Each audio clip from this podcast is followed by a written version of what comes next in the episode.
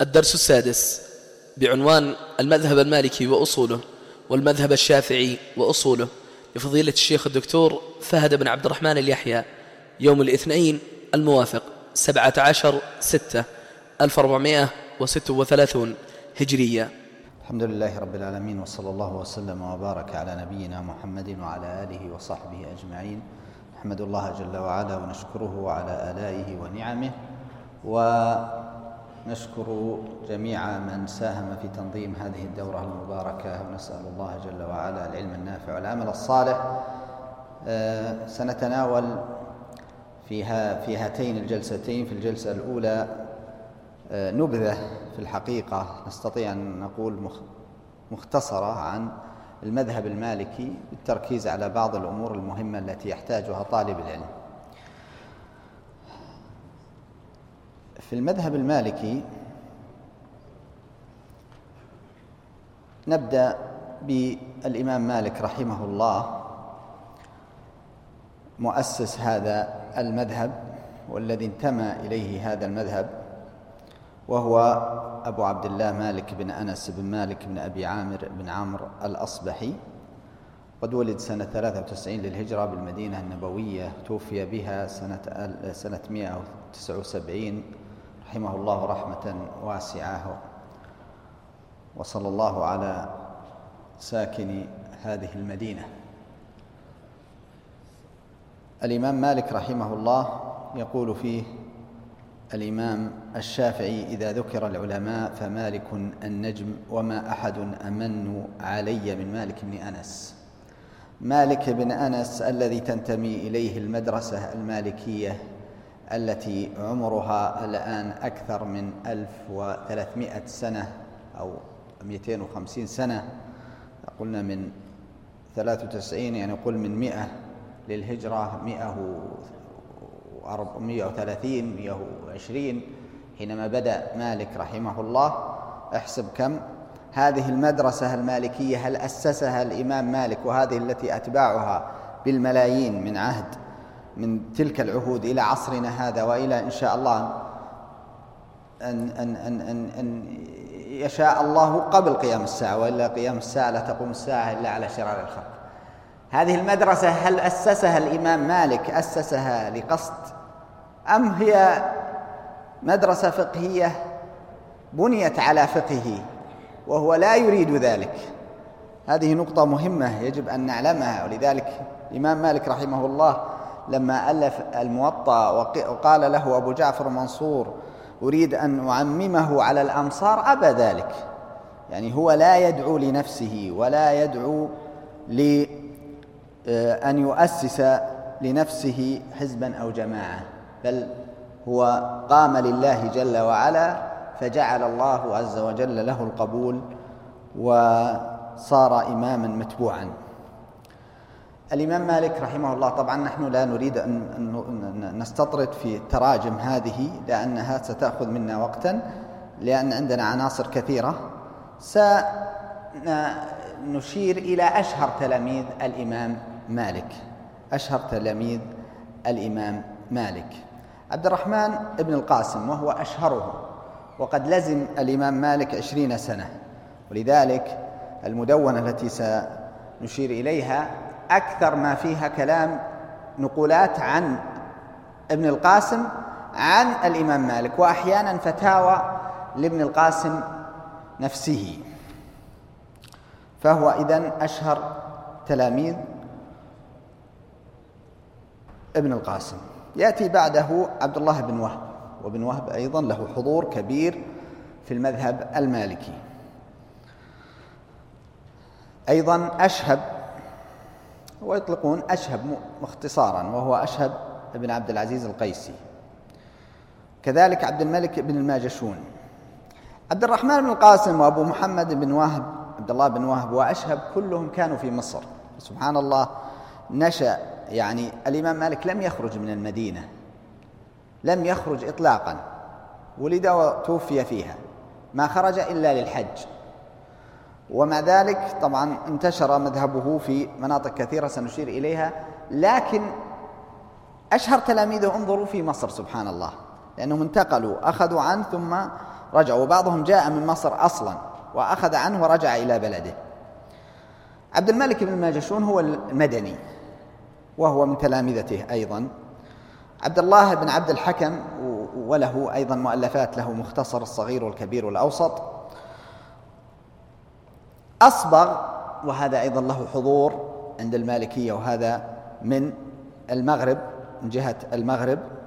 وكذلك أسد بن الفرات وهو آه، جمع بين العلم والجهاد فإنه كان غازيا في صقلية وكان قائدا هناك. آه، وأسد بن الفرات هو الذي آه، ابتدأت من عنده المدونة كما سنشير بعد قليل في الكتب. هؤلاء أشهر تلاميذ الإمام مالك وله تلاميذ كثر طبعا لكن هؤلاء من أشهرهم من أشهرهم. نأتي لأهم أصول المذهب المالكي وانتبهوا معي جيدا لأننا نحن كما ذكرت يعني الوقت قصير. لا نستطيع أن نتوسع في كل ما يتعلق بكل مذهب. الوقت قصير لا نستطيع أن نتوسع في كل مذهب. لذلك سنشير إشارات لبعض المهمات في كل في مذهب المالكية كما أيضا في مذهب الشافعية كما سيأتي. لا شك أن المذاهب الأربعة تتفق في الأربعة أصول الكبرى وهي القرآن الكريم والسنة والإجماع والقياس. هذه المذاهب الأربعة كلها تتفق على هذا كلها تتفق على هذه الأصول. تأتي أصول أخرى فيها تفاوت.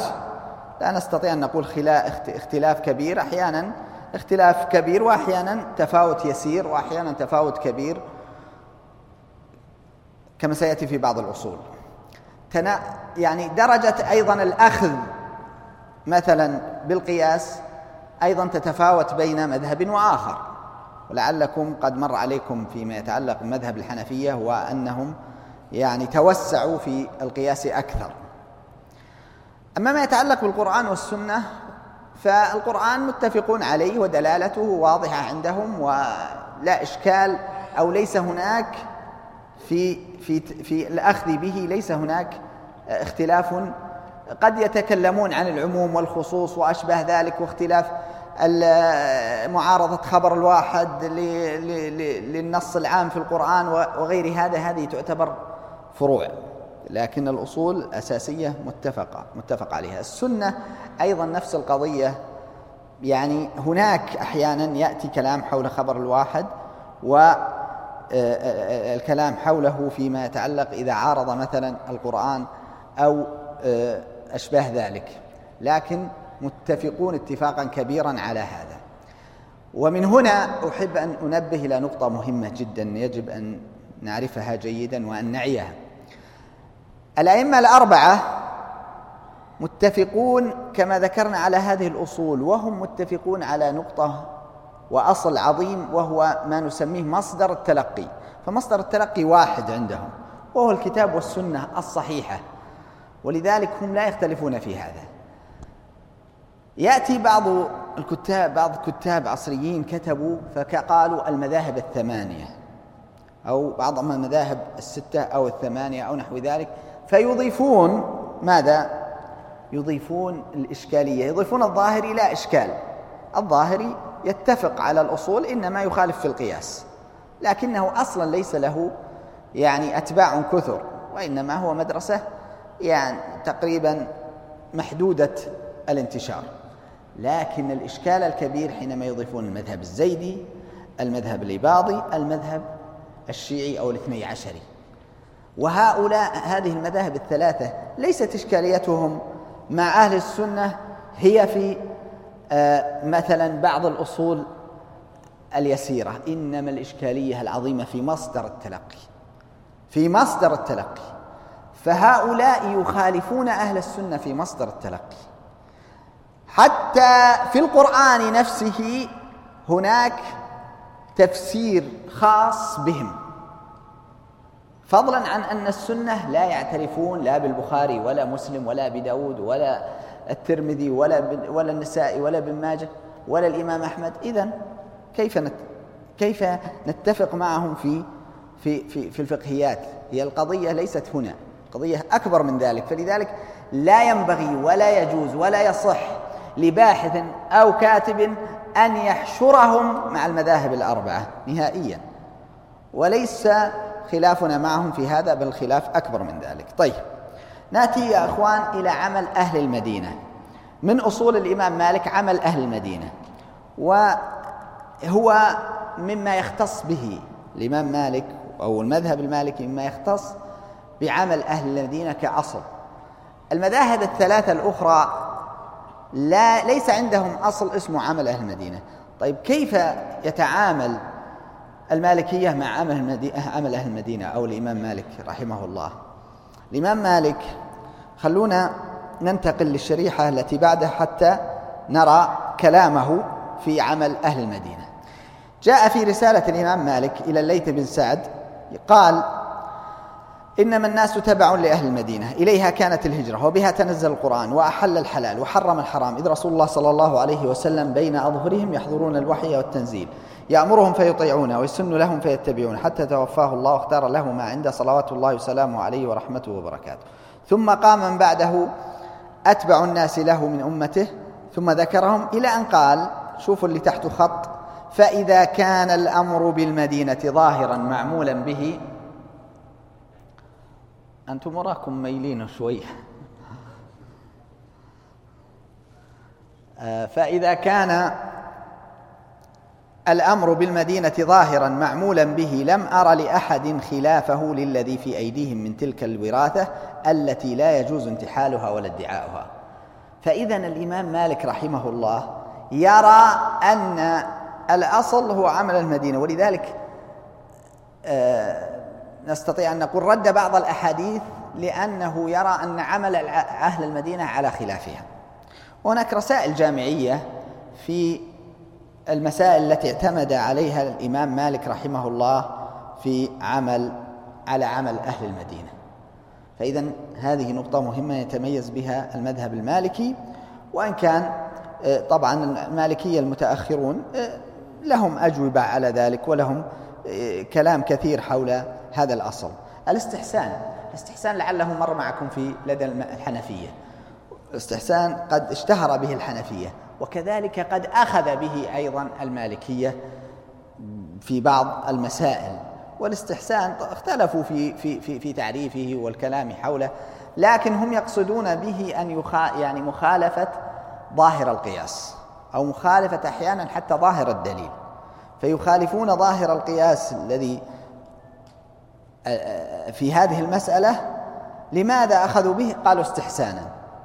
تجد مثلا قالوا في تضمين الصناع مثلا قالوا الأصل عدم تضمينهم ولكنهم قالوا بالتضمين استحسانا.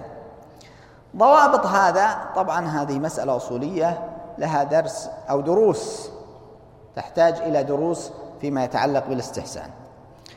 المصالح المرسلة المصالح المرسلة مما اشتهر به المذهب المالكي وإن كانت المذاهب الأخرى أيضا آه، لها آه، عمل فيه بمعنى أنها أن هذا الأصل آه، تأخذ به المذاهب الأخرى على تفاوت بينها كما ذكرنا قبل قليل لكن المذهب المالكي في الحقيقة مما كثر فيه الأخذ بما يسمى المصالح المرسلة أو الاستصلاح وهو إيش؟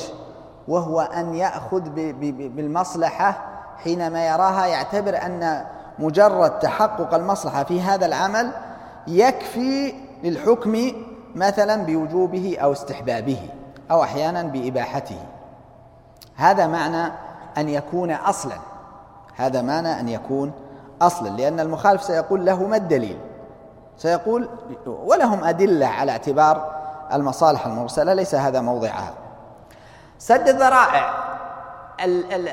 المذهب المالكي ما اشتهر به سد الذرائع. أو مما اشتهر بالأخذ بسد الذرائع. والحقيقة أن سد الذرائع هناك محاضرة سبق أن ألقيتها عن سد الذرائع. والكلام عن أن ليس فقط المذاهب الأربعة تأخذ به يعني بعض بعض من كتب وقال إن المذهب الشافعي لا يأخذ بسد الذرائع ثم نقلوا عن الإمام الشافعي رحمه الله بعض كلام وقالوا مثلا أنه في مسألة العينة لا يحرمها بناء على أنه لا يأخذ بسد الذرائع. الحقيقة عندما عند التأمل والنظر أن القضية في سد الذرائع كل البشر يأخذون بها ما من أحد إلا ويأخذ بسد الذريعة. بمعنى أنه يمنع يمنع الوسيلة التي توصل إلى هو ما هو ممنوع ما يراه ممنوعا. ما يراه ممنوعا. أنت وأنت أي أنت أيها الأب وأنت أيتها الأم تتعاملون مع أولادكم بسد الذرائع. تمنعه من شيء أنت ترى أنه لا يصلح له لا يناسبه فتمنعه من من الوسيلة التي توصل إليه. صح ولا لا؟ يعني حينما يمنعه مثلا من أن يصطحب فلانا من الناس الاصطحاب مجرد اصطحابه لفلان أو ذهابه معه أو جلسته أو, أو مجرد الجلسة هذه أو الجلسة هذه لا تضر في ذاتها أو ليست هي الضرر في ذاته إنما يخشى مما يترتب عليه. هذا معنى سد الذريعة أن تمنع وسيلة مباحة خشية من شيء تراه محرما تراه ممنوعا. وهذا يستخدمه البشر كلهم. وحتى القوانين وأنا أثبت في, في تلك المحاضرة أن القوانين البشرية والوضعية هي تستخدم هذا بشكل أكبر مما هو موجود في لدى الفقهاء. فلذلك حينما يقول بعض الناس أنتم أيها الفقهاء تقولون بسد الذرائع. هي الحقيقة أن, أن الفقهاء قد خففوا من سد الذرائع وضبطوه بخلاف بعض الأنظمة والقوانين فإنها بالغت أحيانا في منعك من المباح خشية أن ما هو ما, يرو ما يراه هذا النظام محذورا وممنوعا. فسد الذرائع في الحقيقة لا يختص به المالكية وكما قرر ذلك القرافي رحمه الله وهو مالكي وقال أنه لا يختص به الإمام مالك وإن كان للمالكية استعمال كبير فيه. وقد وضحنا أن حتى في المذهب الشافعي فيه أخذ بسد الذراع قول الصحابي أيضا يأخذ به الإمام مالك ويحتج به على يعني تفصيل في في في كيفية الاحتجاج. ليس هذا موضع الكلام حول هذا الأصل. هذه رسالة الإمام مالك قرأناها. نأتي يا إخواني بعد ذلك إلى أصول أو إلى الأصول تكلمنا عنها ولكننا نأتي إلى أصول العلم عندهم بمعنى أن المالكية كيف تسلسل العلم علم مالك في هذا المذهب؟ وكيف آه، تكون تكونت مصادر هذا المذهب من الإمام مالك رحمه الله. نشير إشارة إلى انتشار المذهب المالكي. أين ينتشر المذهب المالكي؟ المذهب المالكي طبعا نشأ في المدينة ولكنه لم ينتشر كثيرا في يعني في في في, في القرن الأول والثاني في القرون الأولى التي تلت الإمام مالك. نعم كان موجودا. ثم انتشر بعد ذلك في مصر لنقل آه لتلامذة الإمام مالك الكبار كما قلنا ابن القاسم وابن واهب وهؤلاء كانوا في في في في في, في مصر. فانتشر في مصر في ذلك الوقت. وبقي في مصر ما زال باقيا في مصر لكنه لو نظرنا إليه في العصر الحاضر لوجدنا أن انتشاره الأكبر في المغرب العربي يعني فيما هو غرب مصر جهة ليبيا وتونس والمغرب والجزائر وحتى موريتانيا ومالي والصومال أيضا والسودان جزء كبير منها. تقريبا أظنه المذهب الرسمي هناك. نعم وهو المذهب الرسمي هناك. وهو المذهب الرسمي في المغرب العربي يعني بإطباق. ثم أيضا في السودان كما قال أخونا أيضا أنه المذهب الرسمي. ثم أيضا هو المذهب الرسمي في الإمارات. وفي بعض الدول الأخرى أيضا فيه في اليمن له انتشار. بارك الله فيك. المذهب المالكي انتشر في في تلك المناطق آه، أكثر من غيرها. وهو يوجد أيضا في في حتى في في المملكة العربية السعودية يوجد في جهة الأحساء يوجد آه، علماء المالكية ويوجد في آه، ربما جزء من الحجاز. الإمام مالك رحمه الله كتب الموطأ وهو أعظم كتاب أو من أعظم الكتب في الإسلام من أعظم الكتب في الإسلام وهو كتاب عجيب. جمع فيه الأصل أنه رواية عن النبي صلى الله عليه وسلم أحاديث مرفوعة إلى النبي صلى الله عليه وسلم. ثم أيضا اشتمل على أقوال الصحابة وأيضا بعض أقوال التابعين بجزء قليل. وهناك تعليقات أو تعليق من الإمام مالك على بعض هذه الأحاديث. ففيه جزء من فقه الإمام مالك موجود في الموطأ. الموطأ له شروح كثيرة له شروح كثيرة. أنا الآن أريد أن أعرض أهم الكتب لدى المالكية. أهم المصادر والكتب لدى المالكية. نجد التمهيد لابن عبد البر. تمهيد لابن عبد البر وابن عبد البر هذا من أعظم أئمة الإسلام وليس فقط المالكية. فهو إمام عظيم. وله الاستذكار. التمهيد تغلب عليه الصنعة الحديثية والاستذكار تغلب يغلب عليه الفقه.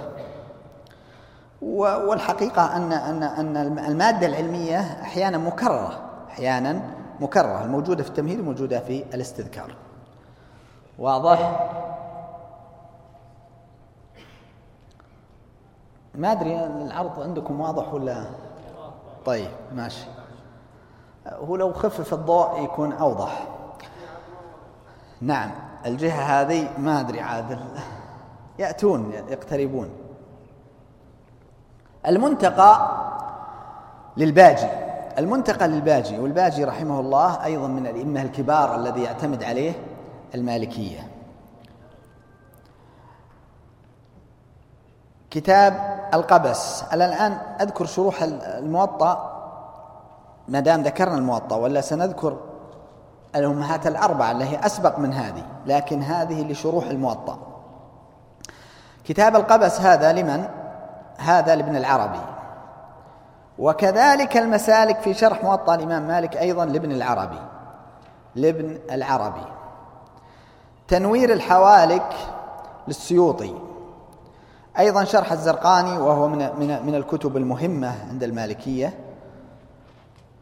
المتأخرين طبعا لأنه متوفى 1124 وكذلك المسوى شرح الموطأ للدهلوي وهو متأخر أيضا. وهو متأخر. هذه من أهم الشروح وليست هي الشروح الوحيدة فقد شرح الموطأ كثيرون. الأمهات الأربع طبعا الموطأ قلنا تغلب عليه يغلب عليه الحديث لكن لما نأتي للفقه نفسه وتفريعاته وفروع الفقهية نجد عندنا أربعة كتب تسمى الأمهات الأربع في فقه المالكية. المدونة الكبرى. والمدونة يا إخواني لمن؟ المدونة يقال دونة الإمام مالك فالنسبة للإمام مالك لأن الأصل أنها في أقواله وفي فقهه. يعني بعضها ليست من أقواله لكن مخرجة على فقهه. يعني قياس على قوله كما يقول ابن القاسم يعني أحيانا يقول ولكنه على يعني على قول الإمام مالك يكون كذا.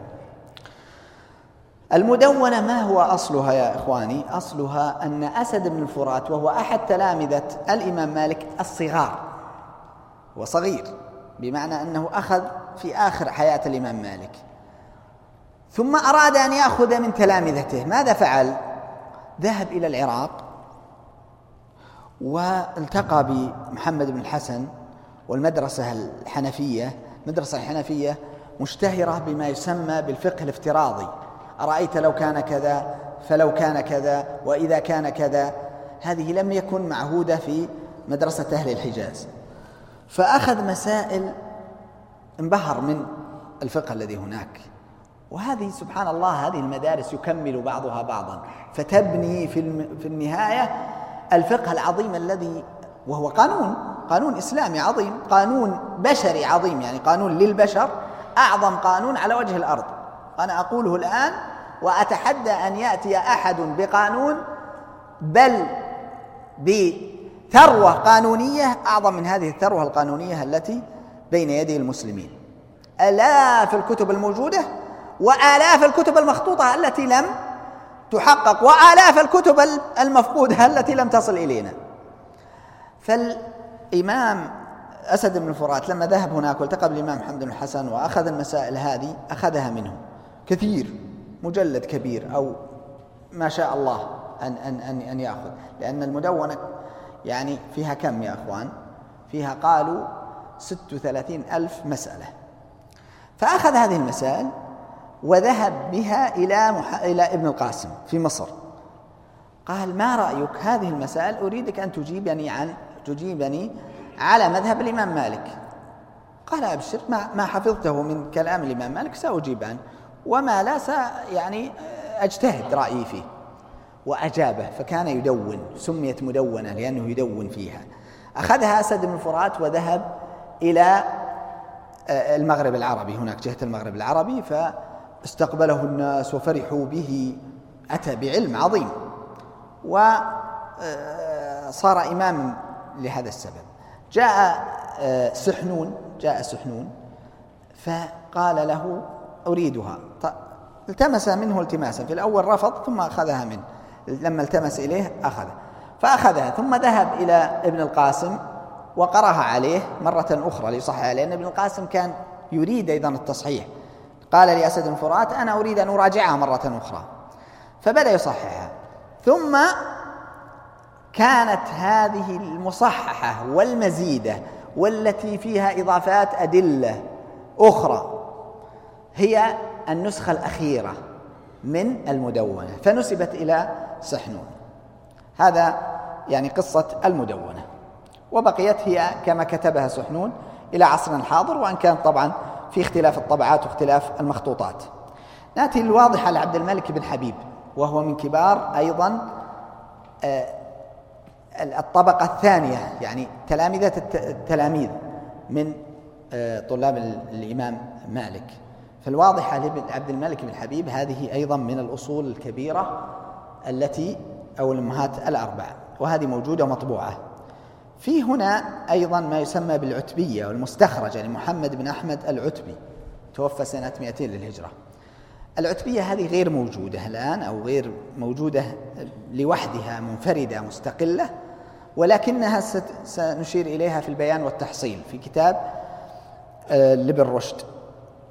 عندنا الموازية لمحمد بن المواز سميت الموازية لمحمد بن المواز لكن كل ما في, ما في الأربعة هذه موجودة الآن في كتب المالكية مبثوث في كتب المالكية. فإذا قيل الأمهات الأربعة فهي هذه فهي هذه. إذا المدونة الكبرى والواضحة والعتبية والموازية والموازية. المدونة الكبرى اختصرها ابن أبي زيد القيرواني وهو من كبار علماء المالكية.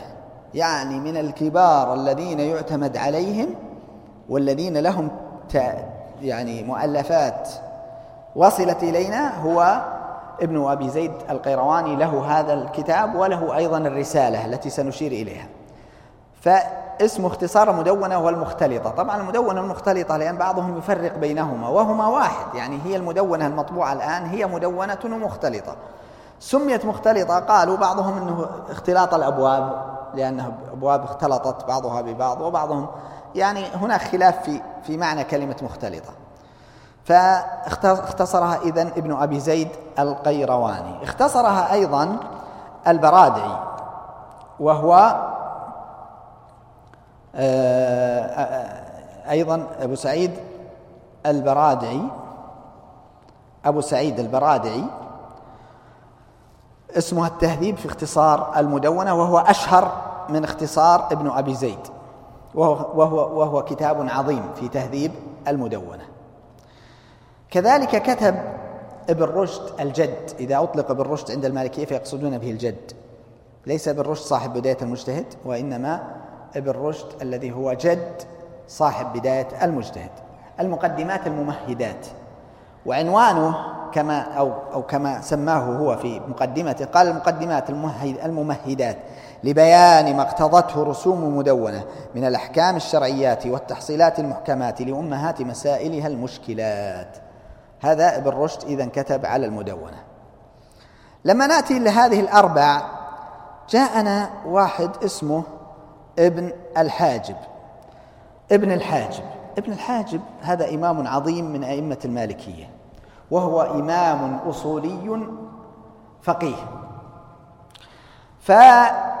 كتب مختصر اسمه جامع الأمهات. هو في الحقيقة مختصر وهو مطبوع وموجود. وهو كتاب جميل ولغته راقية يعني واضح سلس. ويسمى المختصر إيش؟ الفرعي، أحيانا يسمى ليش يسمى المختصر الفرعي؟ لأن ابن حاجب ابن الحاجب له مختصر أصولي وهو أيضا عظيم في في أصول الفقه وقد شرح كثيرا. فلذلك يسمى المختصر الفرعي ويسمى مختصر ابن الحاجب هذا المختصر جاءنا خليل خليل اللي هو خليل بن إسحاق الجندي. صاحب مختصر خليل فشرحه بكتاب اسمه شرح مختصر ابن الحاجب. ثم جاء خليل بعد ذلك واختصر من التوضيح مختصره المشهور مختصر خليل. شفتوا التسلسل هذا؟ عشان تعرفون.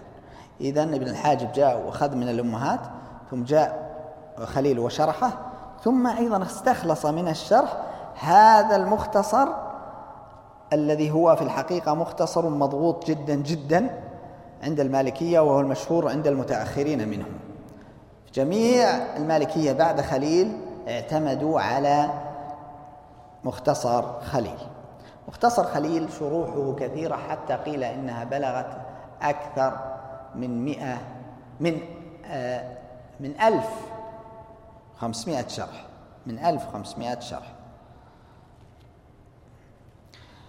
نأتي إلى كتاب مهم من من من المتقدمين وهو النوادر والزيادات على ما في المدونة من غيرها من الأمهات وش يقصد بالأمهات؟ الأمهات الأربع وكذلك أيضا من المجموعة طبعا أنا قلت لكم أنه في أمهات أخرى يشير إليها المالكية لكن أهمها الأمهات الأربع لكن في أمهات أخرى من مما جمعه أولئك المتقدمون عن تلامذة الإمام مالك. منها المجموعة لمحمد بن عبدوس ومختصر ابن عبد الحكم ومختصر ابن عبد الحكم. فجاء من هو هذا؟ نفس صاحب الرسالة وهو ابن أبي زيد القيرواني. ابن أبي زيد القيرواني. له ثلاثة كتب مهمة اللي هو مختصر المدونة والنوادر الزيادات وله الرسالة. فالنوادر الزيادات إذن لابن أبي زيد القيرواني جمع كل هذه فتكون من الأصول الكتب المهمة لدى المالكية. نأتي للمستخرجة التي قلت لكم إذا قيل العتبية أو المستخرجة نفس نفس المصطلح. المستخرجة جاءنا ابن رشد الجد أيضا وألف كتابا عظيما في مجلدات مطبوع الآن في مجلدات اسمها البيان والتحصيل والشرح والتوجيه والتعليل في مسائل المستخرجة في مسائل المستخرجة. هنا عندكم لمسائل العتبية وفي بعض النسخ أيضا لمسائل المستخرجة. وهو استفاد أيضا من المدونة لم يقتصر على العتبية وإنما استفاد أيضا من المدونة. لما نأتي لمختصر خليل اللي قبل قليل قلنا وهذا تسلسله شروحه كثيرة من أهمها التاج والإكليل للمواق التاج والإكليل للمواق وكذلك مواهب الجليل للحطاب وكذلك مواهب الجليل للحطاب. والتاج والإكليل في الحقيقة لم أجده مطبوعا مستقلا وإنما طبع مع مواهب الجليل.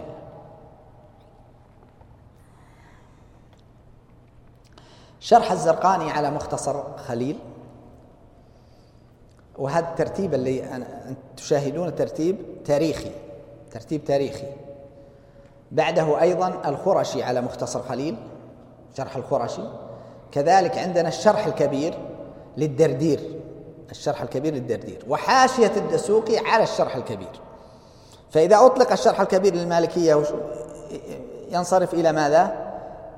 إلى كتاب الدردير. وإذا أطلق الشرح الكبير عند الحنابلة ينصرف إلى شرح ابن قدامة.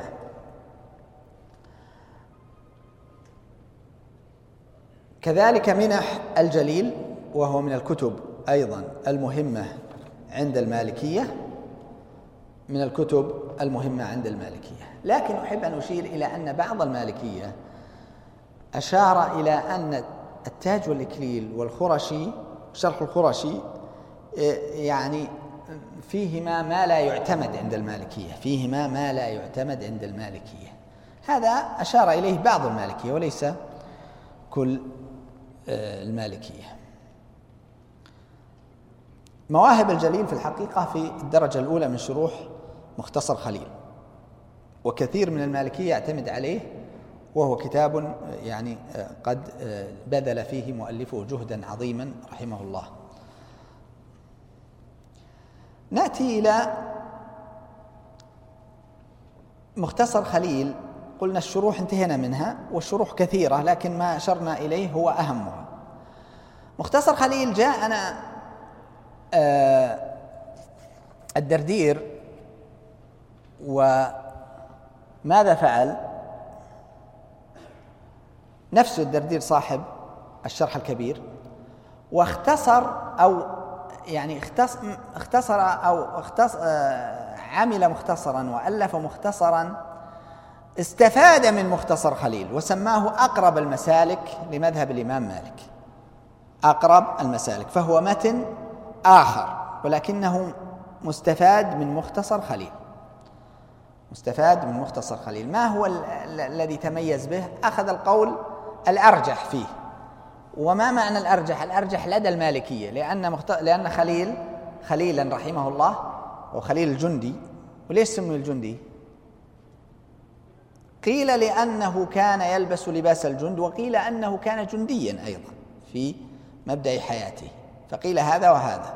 هذا يدلنا على أن العلم لا يقتصر على شريحة معينة في المجتمع.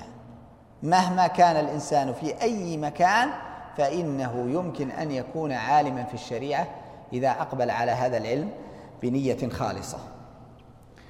فأقرب المسالك إذن اختار منه كان خليل رحمه الله يذكر أحيانا فيه في المسألة قولين يشير وإن كان مختصرا.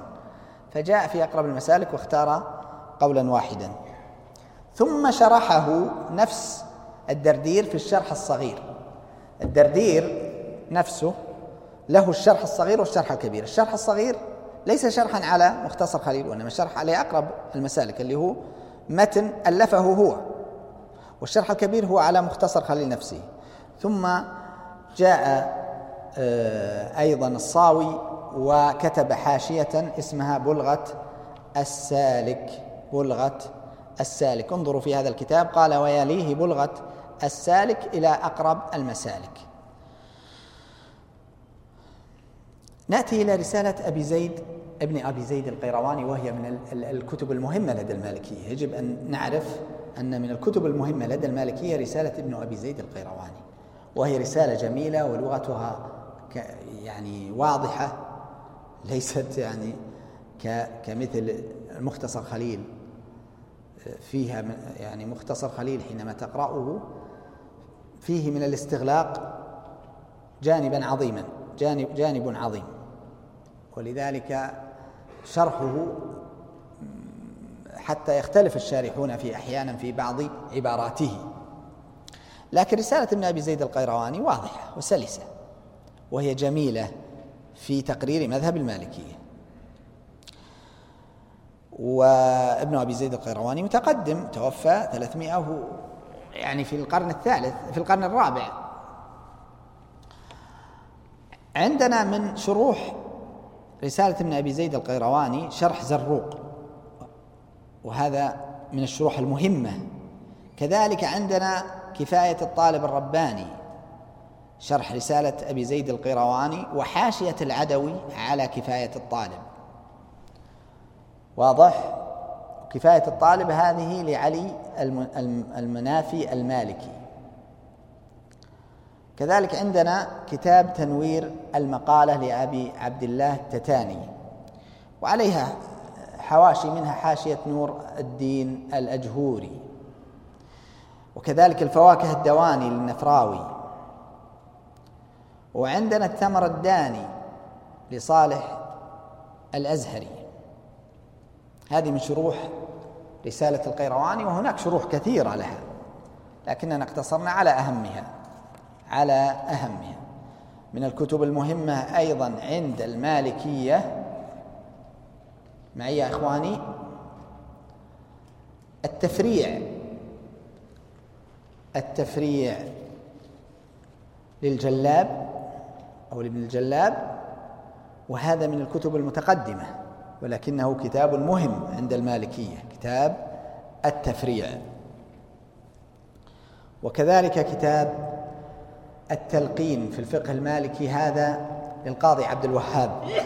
القاضي عبد الوهاب البغدادي المتوفى سنة 422 والقاضي عبد الوهاب من كبار أئمة المالكية. وكتبه من الكتب التي يعتمد عليها المالكية. ويحيل إليها الشراح كثيرا.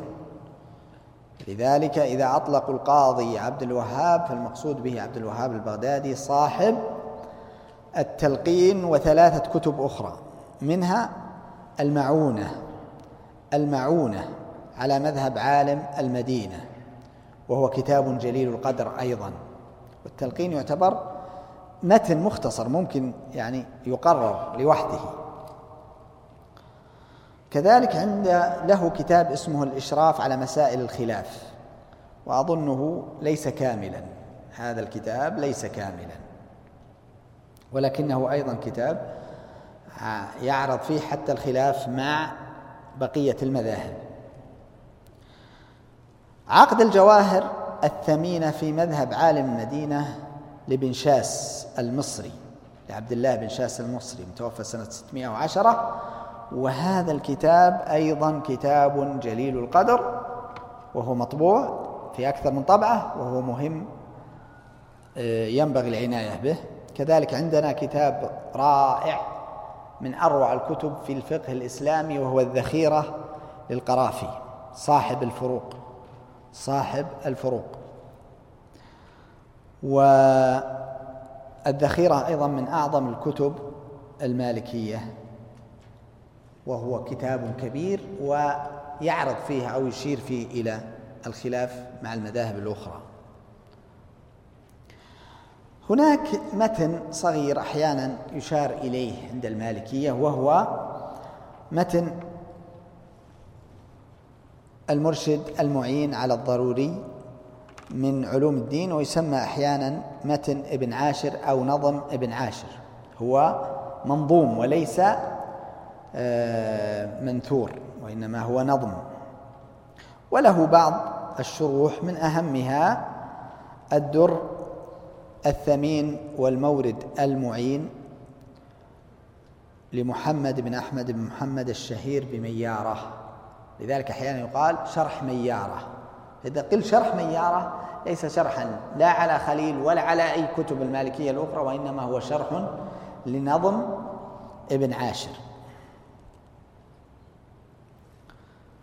هذا ما يتعلق بالمذهب المالكي باختصار كما ذكرنا لكم نحن أحببنا الإشارة إلى أهم المهمات فيه آه، دون استطراد في آه، جوانب أخرى.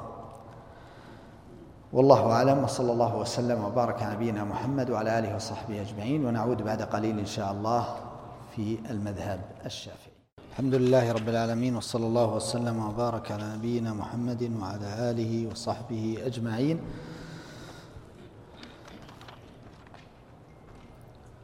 آه، هذا سؤال آه، حول آه، المعتمد في مذهب المالكية.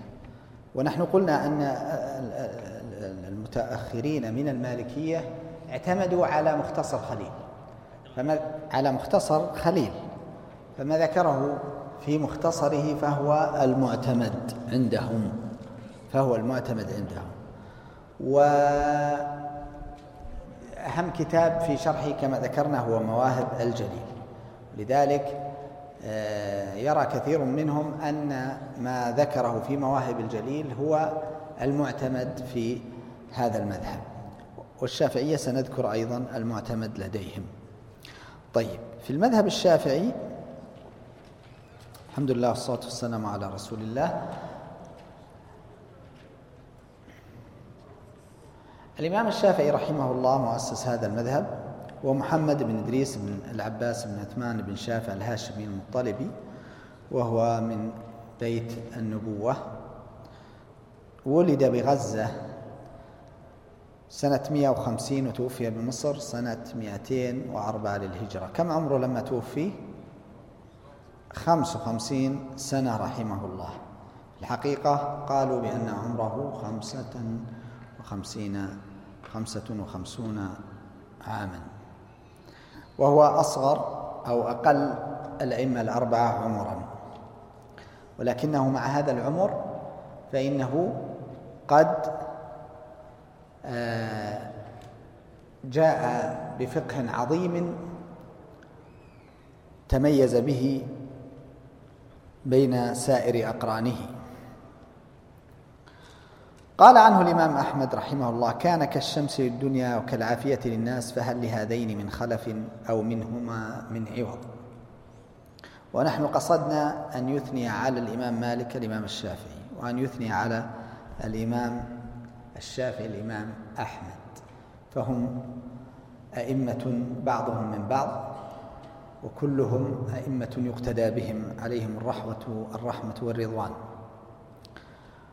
والإمام الشافعي قد تتلمذ على الإمام مالك وقرأ عليه الموطأ بل كان الإمام مالك يعجب بقراءته لأنه كان فصيحا وكانت لغته راقية جدا.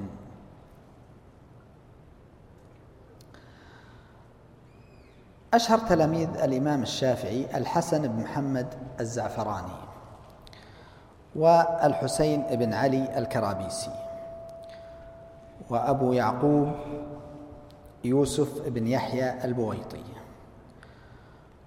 وأبو إبراهيم إسماعيل بن يحيى المزني وأبو محمد الربيع بن سليمان المرادي. ولدينا جائزة هذه مئة قسيمة مئة ريال مكتبة دار الجامعة لمن يجيب على هذا السؤال. وهو ما الفرق بين هؤلاء التلاميذ الخمسة؟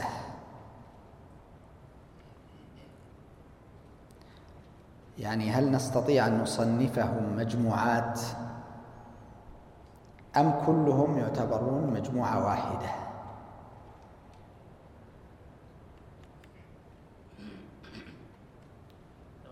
ها؟ تفضل. لا تاريخ الوفاة ليس له أثر. تاريخ الوفاة أكيد مختلف. لكن نحن نشير إلى نقطة أخرى. تفضل. الحسن محمد الزعفراني هو الذي نشر علمه. طيب نسمع جواب آخر. المذهب القديم والجديد. طيب توزع تقدر توزعهم ولا بدون توزيع؟ ها. تفضل. المزني. خدم المذهب نعم لكن طبعا أنا أريد الخمسة دول نوزعهم مجموعتين. يعني باختصار. تفضل.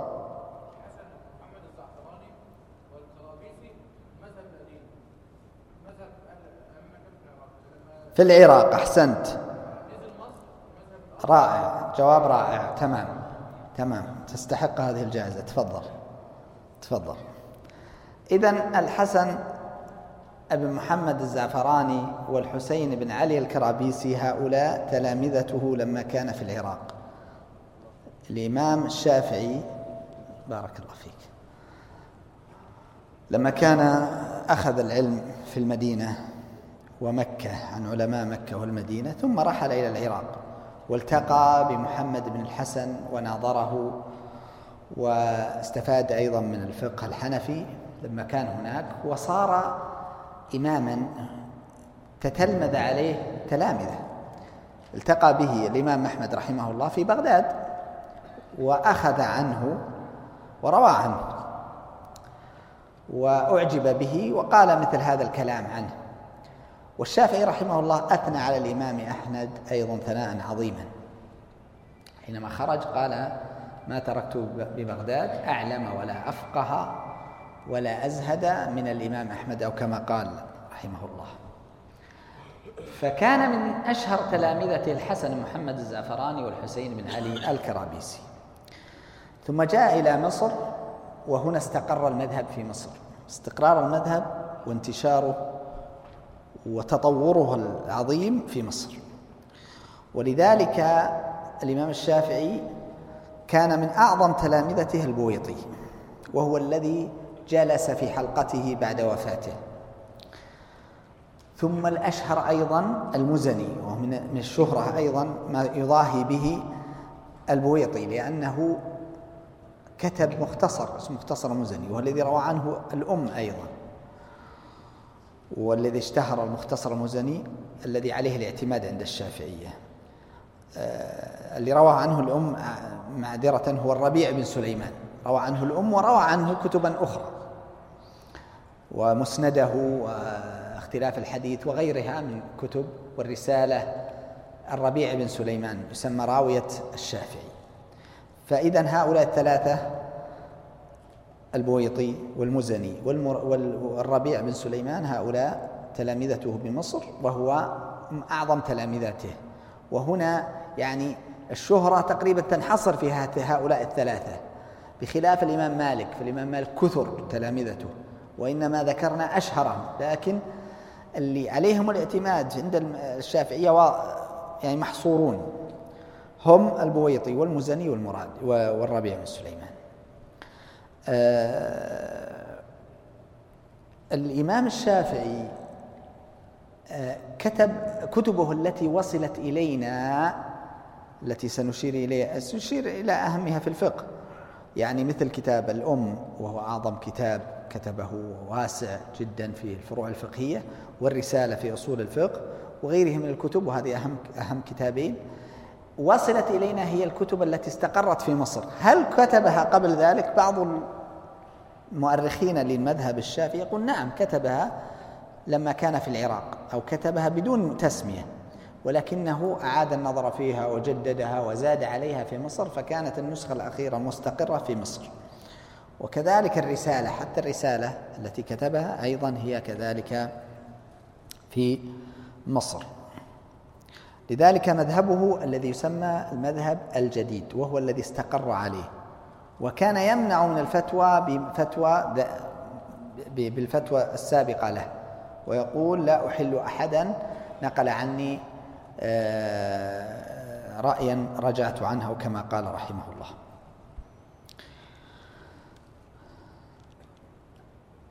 واشتهر المذهب الشافعي أو انتشر المذهب الشافعي وكان في العراق. هل بقي في العراق؟ نقول بقي فيه بقايا يسيرة ولكنه في الشام كثير له انتشار كثير. ثم في مصر التي استقر فيها صار انتشار أعظم انتشار تقريبا في مصر واستمر هذا الانتشار إلى وقتنا الحاضر.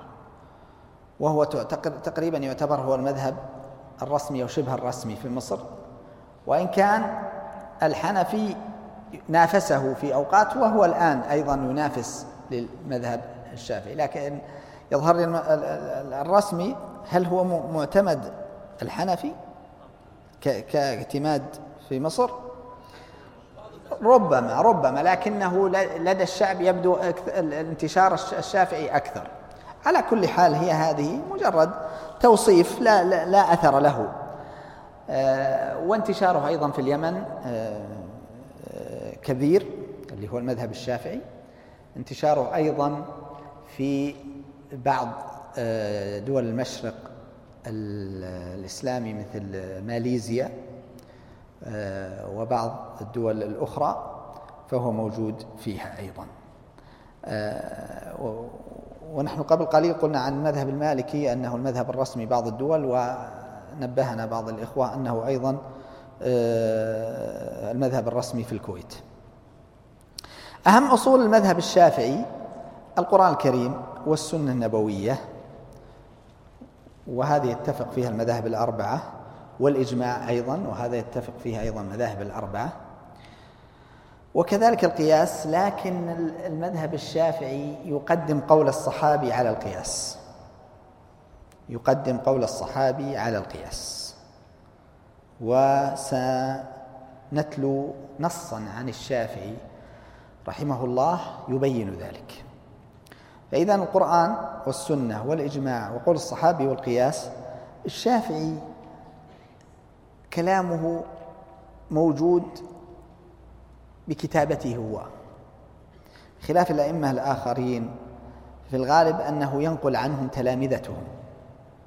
لكن الشافعي له كتبه في الفروع الأم وفي أصول الفقه الرسالة.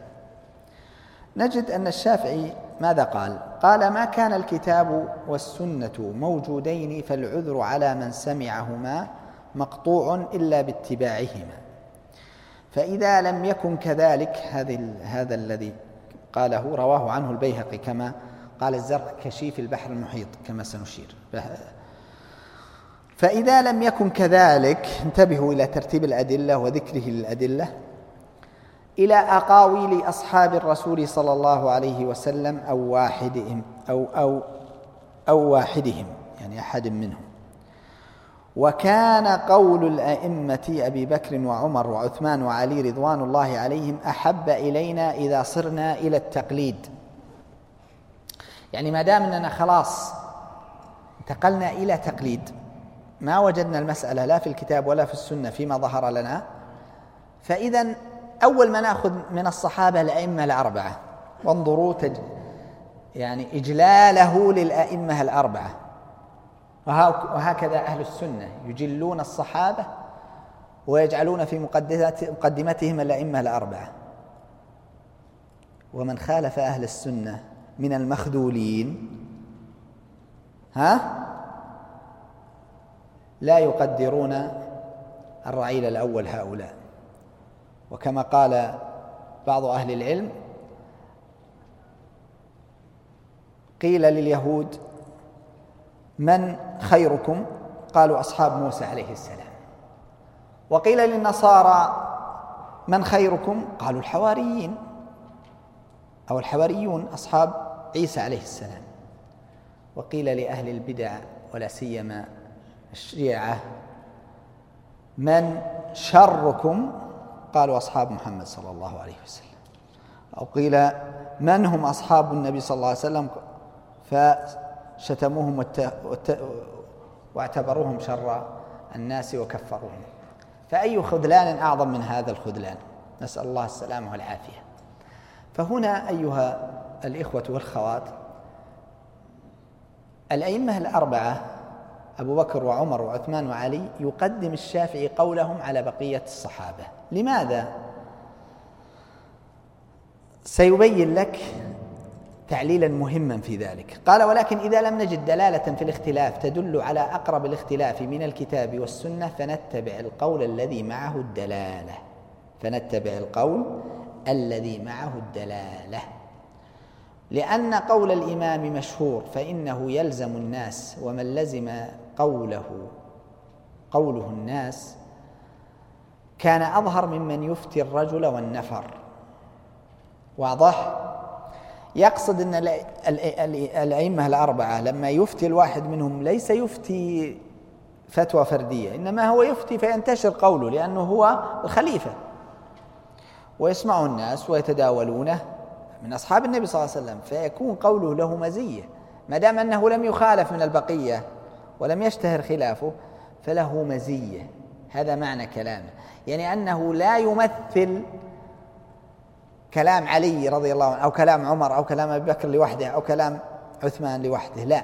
وإنما يمثل طائفة ممن هم في الحقيقة قبلوا قوله لم يعارضوه. حتى وإن عارضه آخرون فالساكتون يعتبرون إيش؟ موافقين له.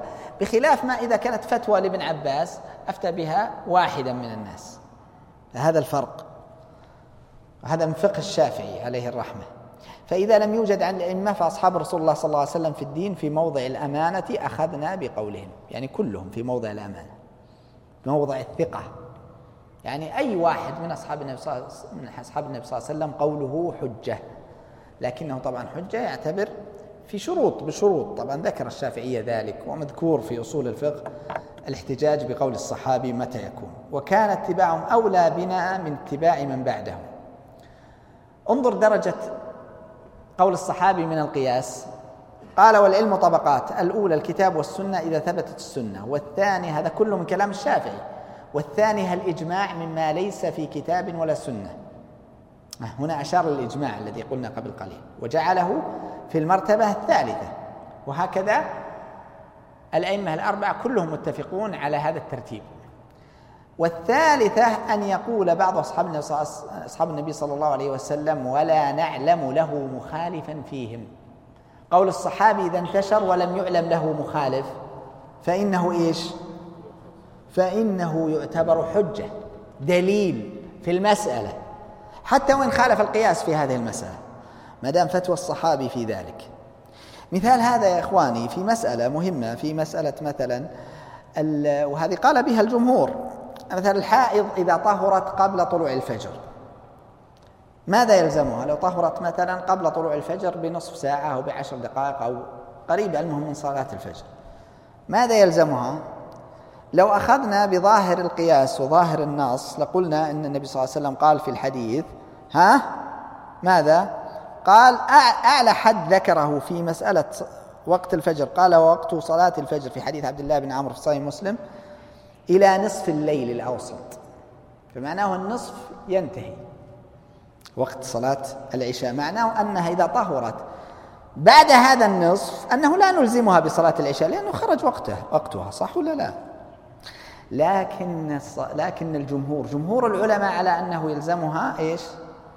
العشاء بل بعضهم بل كثير منهم يرى أنه يلزمها العشاء والمغرب لفتوى ابن عباس ثبتت عن النبي عنه وثبتت عن عبد الله بن عمرو قالوا ولم يعلم لهما مخالف فهنا هنا هنا كانت حجتنا إيش؟ قول الصحابي.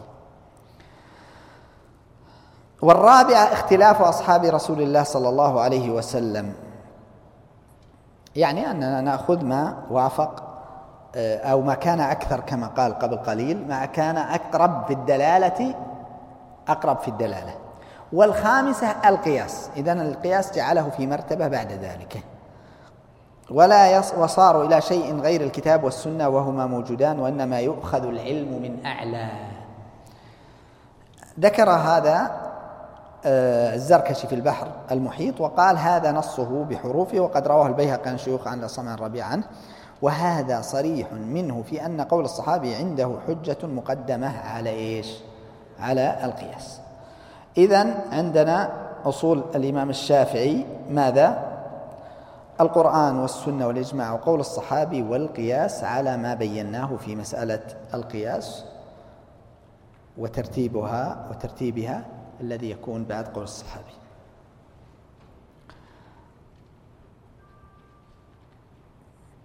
نأتي إلى كتب الشافعية.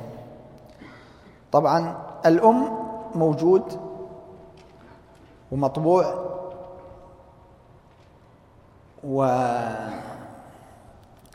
وهناك رسالة جمعت كتاب أو حاولت أن تجمع آه، ما كتبه الشافعي رحمه الله في كتاب الأم لأن فيه نسخ مختلفة فيه مختلفة في للأم. فعلى كل حال الأم هو الذي أخذ منه الشافعية فقه الإمام الشافعي وهو يعتبر قوله الجديد. يعتبر قوله في الأم هو القول الجديد. كتب المزني مختصر اسمه يسمى أو اشتهر بمختصر المزني. مختصر المزني هل هو اختصار للأم؟ بعضهم يعتبره اختصارا للأم وبعضهم يعتبره اختصارا من فقه الشافعي سواء في الأم أو في غير الأم. سواء في الأم أو في غير الأم لأنه تلميذ الشافعي فهو مما فهمه من كلام الشافعي. وإن كان المزني أيضا يعتبر مجتهدا مستقلا فقد خالف الشافعي في بعض المسائل.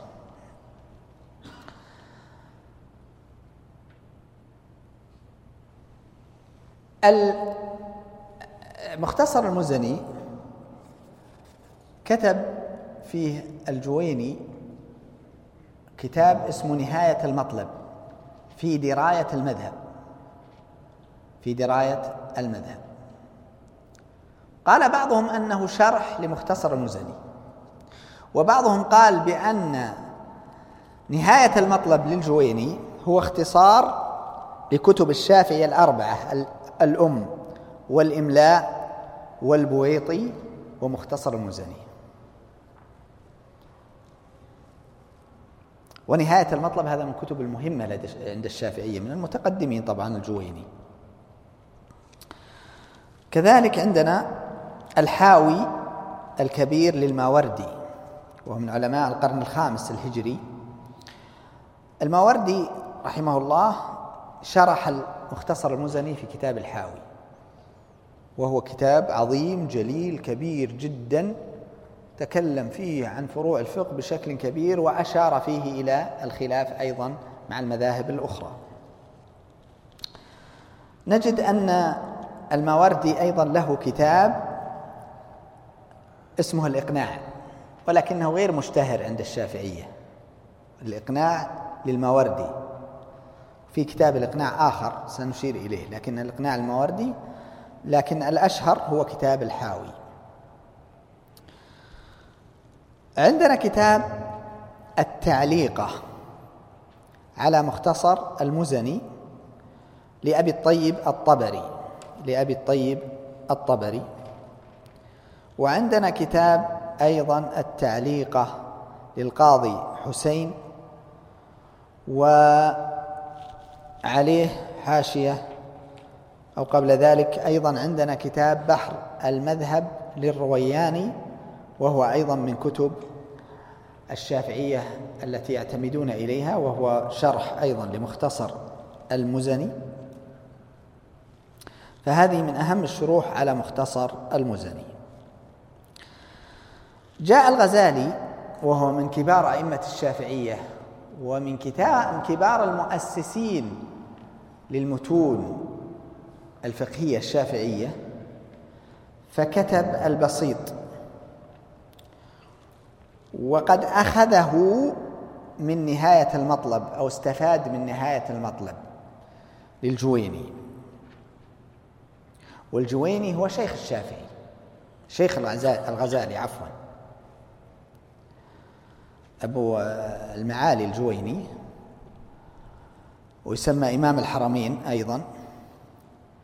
كتب أيضا الوسيط وهو أشهر من كتابه البسيط لأن كتاب البسيط أظنه أيضا غير مطبوع لكن الوسيط هو المطبوع. فالغزالي كتب الوسيط وكتب كتابا اسمه الوجيز وهو الذي تفرعت منه كتب الشافعية. كتاب الوجيز للغزالي. الوسيط أيضا ليس عليه عمل كثير إنما العمل على الوجيز. الوسيط شرح مشكلة ابن الصلاح. ابن الصلاح وهو ابن الصلاح المحدث صاحب المقدمة وغيرها شرح كتاب الوسيط للغزالي. التعليقة لأبي الطيب الطبري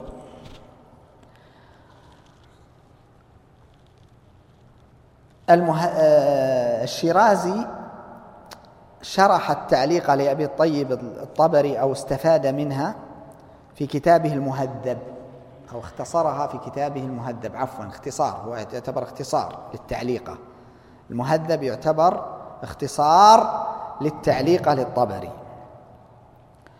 هذا المهذب شرحه النووي في المجموع. ها جاءنا الآن المجموع وهو من أشهر كتب الشافعية. المجموع للنووي وهنا يأتي سؤال آخر.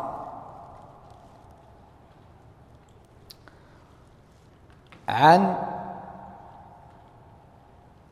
المجموع وهو أنه يقال المجموع للنووي شرح فيه المهذب للشيرازي. طيب. حينما يقال المجموع للنووي هل النسبة هذه صحيحة بهذا الشكل أم لا؟ تفضل.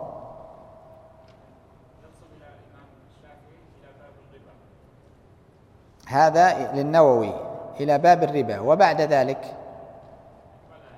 ها؟ طيب هل تحفظ لمن؟ طيب. ها تفضل. السيوطي. نسمع تفضل. السبكي. إذا المجموع للنووي والسبكي صح؟ صحيح؟ ها؟ بدال السبكي المطيعي. بعد بعد السبكي. أحسنت. إذا أكمله السبكي. ثم أكمله من؟ المطيعي. ثم أكمله المطيعي لأن السبكي لم ينتهي أيضا من شرحه. فالمجموع للإمام النووي في الحقيقة لم يصل فيه إلا إلى كتاب أبواب الربا فقط. فهذا الذي ينسب للنووي ونفس النووي واضح فيه. ومع ذلك النووي من أجل علماء الشافعية الذين عليهم الاعتماد كما سنشير إلى المعتمد من الشافعية حيث يعتمدون كلام النووي وكلام الرافعي كما سنشير بعد النهاية من هذه الكتب. طيب هذه الجائزة إذا لمن؟ كيف توزع على الثلاثة؟ ما أدري إذا هي تتوزع توزع. إذا ما توزع للأول. طيب الأول ولا قرعة؟ طيب الأول لأنه جزاه الله خير أفادنا أنها إلى باب الربا. أفادنا إلى باب الربا. تفضل. عاد الجوائز هذه بنخليها بعدين أسئلة على المعلومات وسنسأل عن المالكية عشان ما يزعلون علينا المالكية. مذهب المالكي ما سألنا. تفضل مبارك لك. طيب المهذب إذن كذلك شرحه العمراني في البيان. وهو كتاب عظيم. البيان للعمراني هذا كتاب عظيم. شرح فيه المهذب للشيرازي فهو من الكتب المهمة عند الشافعية. إذا أردت أن تستفيد من أو تنقل مذهب الشافعية فأيضا ارجع إلى كتاب البيان للعمراني. طيب انتهينا من هذا. بقيت إشارة إلى التعليقة للقاضي حسين حيث شرحها البغوي في التهذيب. أو عفوا لخص لخص ذلك من من من التعليقة لخص من كتاب من شيء من تعليق شيخه القاضي حسين بكتابه اسم كتاب التهذيب. إذا لخصه من إيش؟ من التعليقة الوجيز اللي قبل قليل ماذا حصل له؟ عندنا شرح له اسمه شرح فتح العزيز للرافعي. شرح فتح العزيز. وبعضهم يقول العزيز شرح الوجيز لكنهم يسمونه شرح فتح العزيز. وعندنا كتاب المهمات في شرح الروضة والرافعي للأسنوي. بس قبل ذلك نشير إلى الروضة روضة الطالبين. إذا نستطيع أن نجعل المهمات هذه آه، تأخذ سهمين من من من من العزيز ومن الروضة. روضة الطالبين وهذه للنووي ولكن أيضا هنا نسبتها للنووي ليست نسبة إنشاء في المجموع نسبة إنشاء هو الذي أنشأ ذلك لكنه في الروضة وش سوى؟ اختصر فتح العزيز أو هذب فتح العزيز. فتح العزيز جاء وهذبه في روضة الطالبين للنووي. إذا النووي كلام اللي في روضة الطالبين ليس كلام النووي بإطلاق ولكنه أيضا نسبته إليه لا إشكال فيها. وجاء الأسنوي وكتب المهمات في شرح الروضة والرافعي يعني جمع بينهما.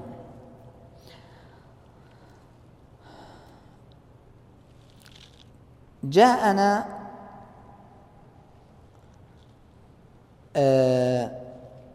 شرف الدين إسماعيل المقري أو المقري اليمني في كتاب له اسمه روض الطالب. اختصر فيه الروضة اختصر فيه الروضة. واضح؟ وجاء زكريا الأنصاري يسمونه شيخ الإسلام زكريا الأنصاري مشهور عند الشافعية بشيخ الإسلام لأنه إمام عظيم عندهم. وهو إمام يعني من الأئمة الكبار الذين لهم باع عظيم في الفقه فشرح روض الطالب في كتاب اسمه أسنى المطالب. أسنى المطالب في شرح روض الطالب. ثم جاءنا أيضا الرملي ووضع حاشية على أسنى المطالب. جاءنا الرملي ووضع حاشية على أسنى المطالب. واضح؟ انتبهتم يا إخوان؟ طيب. مختصر المحرر لأبي قاسم الرافعي اختصره من كتابه الوجيز.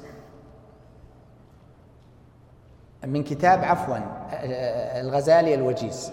اختصر الرافعي شرح الوجيز واختصره. شرحه بكتاب فتح العزيز واختصره بالمختصر. المختصر هذا مهم لأنه انطلق منه إيش؟ ها منهاج الطالبين اللي هو الآن المعتمد المتن المعتمد عند الشافعية وهو متن منهاج الطالبين. لمن؟ للنووي. منهاج الطالبين للنووي.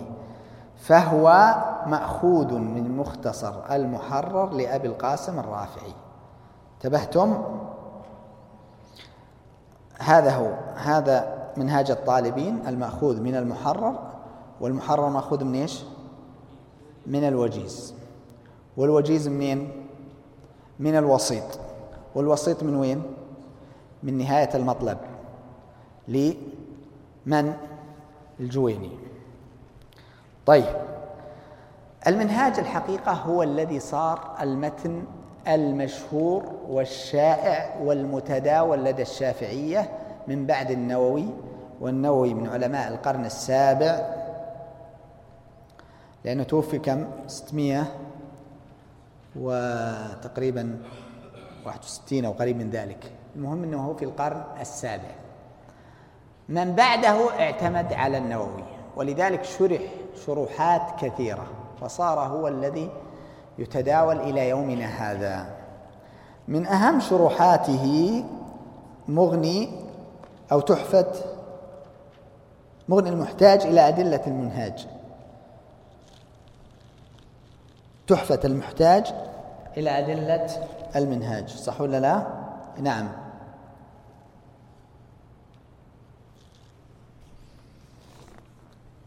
هذا من أهم الكتب. وعندنا كتاب النجم الوهاج في شرح المنهاج لابن الملقن.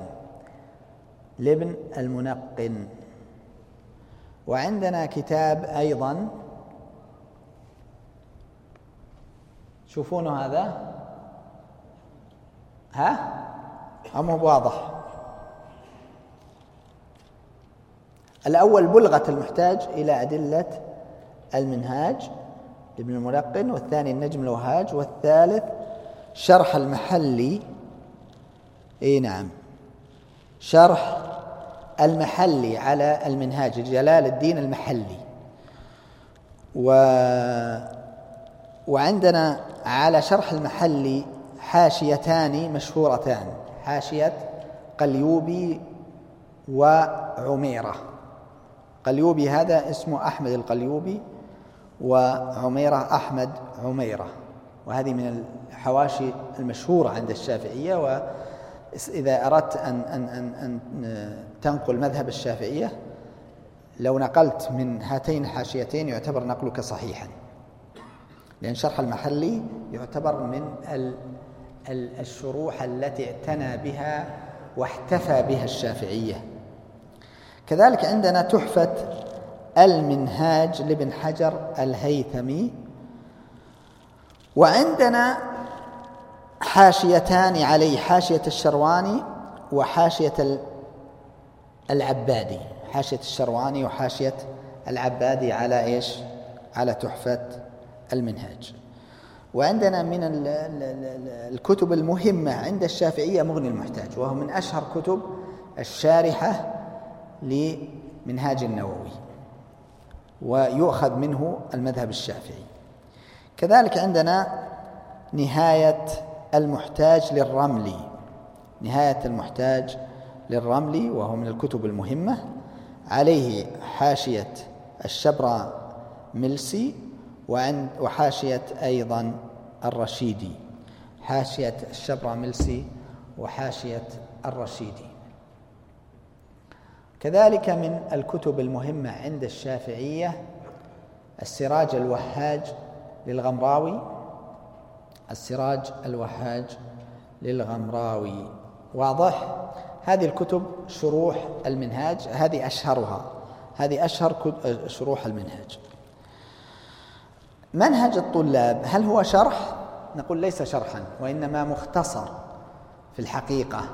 استفاد من منهاج النووي وأخرج منه ملخص سماه منهج الطلاب. لمن؟ لزكريا الأنصاري. زكريا الأنصاري. زكريا الأنصاري هذا من المبدعين في المذهب الشافعي. لذلك كتب كتبا اعتنى بها الشافعية من بعده.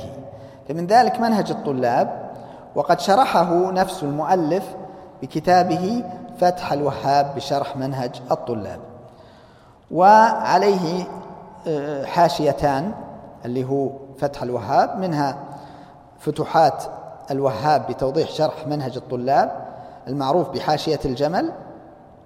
وحاشية الجمل إذن لما يقال حاشية الجمل ليست على منهاج النووي وإنما على منهج الطلاب لزكريا الأنصاري. وعندنا الثانية حاشية البجيرمي وهذه أيضا من الحواشي المشهورة عند الشافعية حاشية البجيرمي واسمها التجريد لنفع لنفع العبيد. طيب عندنا متن مهم جدا عند الشافعية ويشتهر في بعض البلدان وهو متن أبي شجاع. متن أبي شجاع. واسمه الغاية والتقريب لأبي شجاع الأصبهاني. وعليه شروح كثيرة من أهمها شرح الإقناع في حل ألفاظ أبي شجاع للشربيني. وكفاية الأخيار في في حل غاية الاختصار لأبي بكر الحسيني الحصني أو الحصني.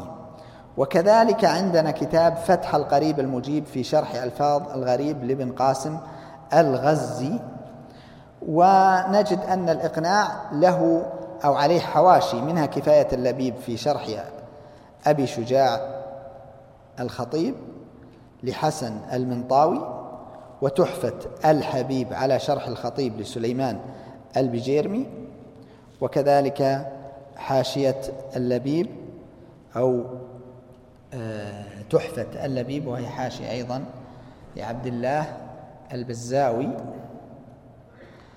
وكذلك نجد أن كتاب فتح القريب عليه حواشي حاشية البرساوي وحاشية البيجوري وحاشية الجاوي فتح الحبيب للجاوي هذا متن الغاية والتقريب من المتون التي تأتي بالدرجة الثانية بعد بعد إيش؟ متن من؟ النووي اللي هو منهاج الطالبين، منهاج الطالبين هو في الدرجة الأولى للشافعية المتأخرين. كذلك متن أبي شجاع مشهور وعليه شروح ولكنه ليس مخدوما مثل خدمة منهاج الطالبين. منهاج الطالبين في الحقيقة أسلوبه سلس، أسلوبه واضح. خلاف مختصر خليل في الحقيقة. لو قارنا بينهما في ناحية الأسلوب لوجدنا أن أسلوب مختصر خليل صعب. يعني ألفاظ مضغوطة جدا. ليس من السهل فهمها ببساطة بخلاف منهاج الطالبين فتستطيع أن تقرأه فتفهمه. وعلى كل حال يعني مختصر خليل آه، إنما حمله على ذلك من أجل إيش؟ ضغط العبارات من أجل مع كثرة المسائل. حتى قيل فيه يعني آلاف المسائل أنه يشتمل على أكثر آه، أظن من 1500 مسألة أو, أو تزيد. آه، من الكتب المهمة عند الشافعية كتاب اللباب للمحاملي وكتاب والمحاملي هذا من المتقدمين. آه، الكتاب اللباب يا إخواني عليه مختصر تنقيح اللباب لأبي زرعة الرازي وفيه أيضا كتاب تنقيح نعم تنقيح اللباب لأبي زرعة الرازي وتحرير تنقيح اللباب لزكريا الأنصاري لزكريا الأنصاري. وعندنا كتاب أيضا تحفة الطلاب لزكريا الأنصاري وعليه حواشي منها حاشية الشرقاوي. وهي المطبوعة وهناك حواشي كثيرة غير مطبوعة.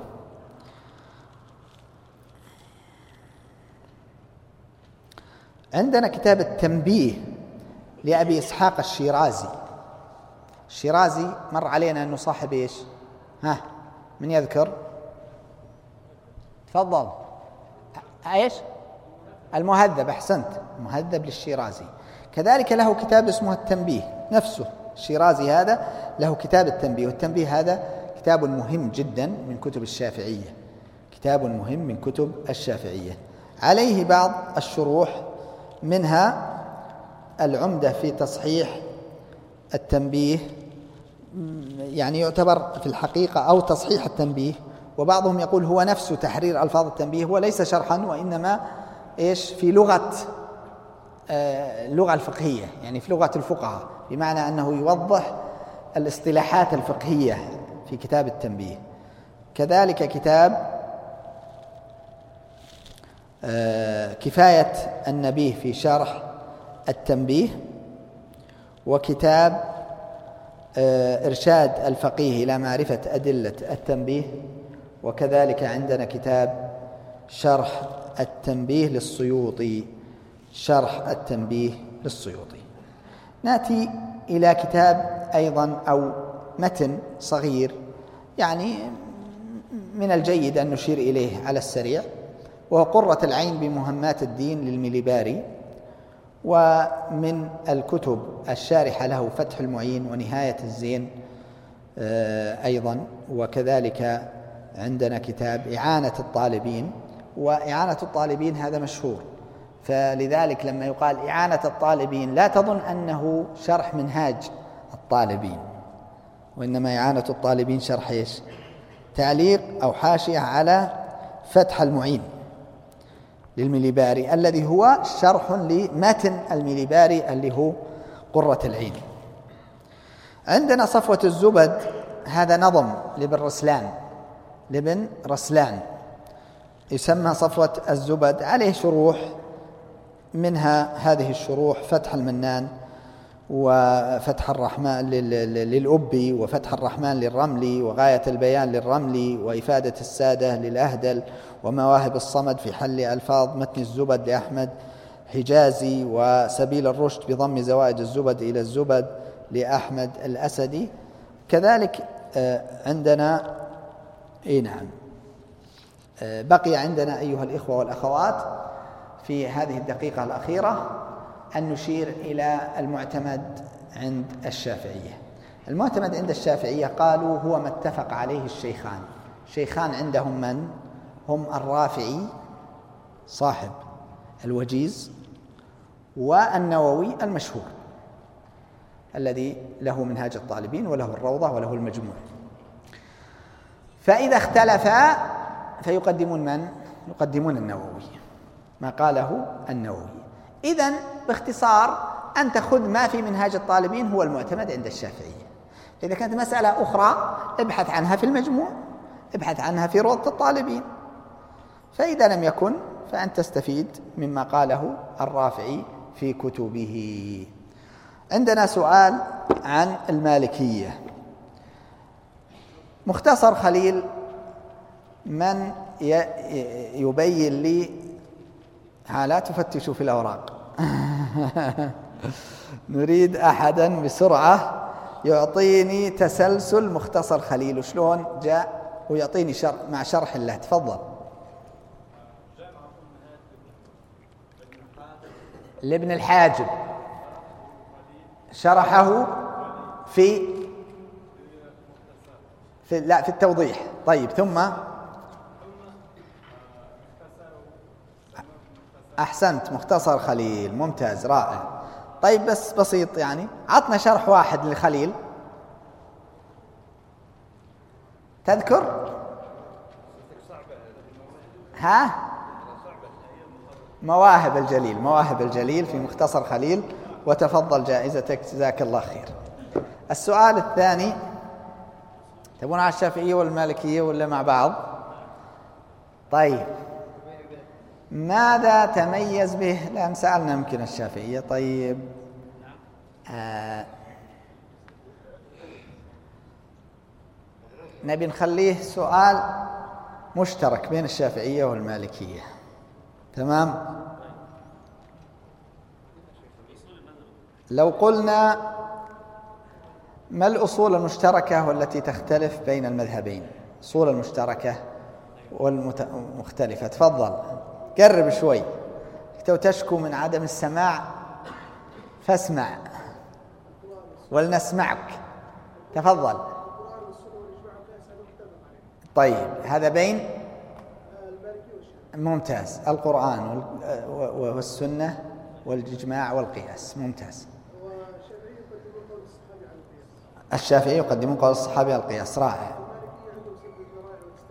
أحسنت زيادة سد الذراع والاستحسان والمصالح المرسلة.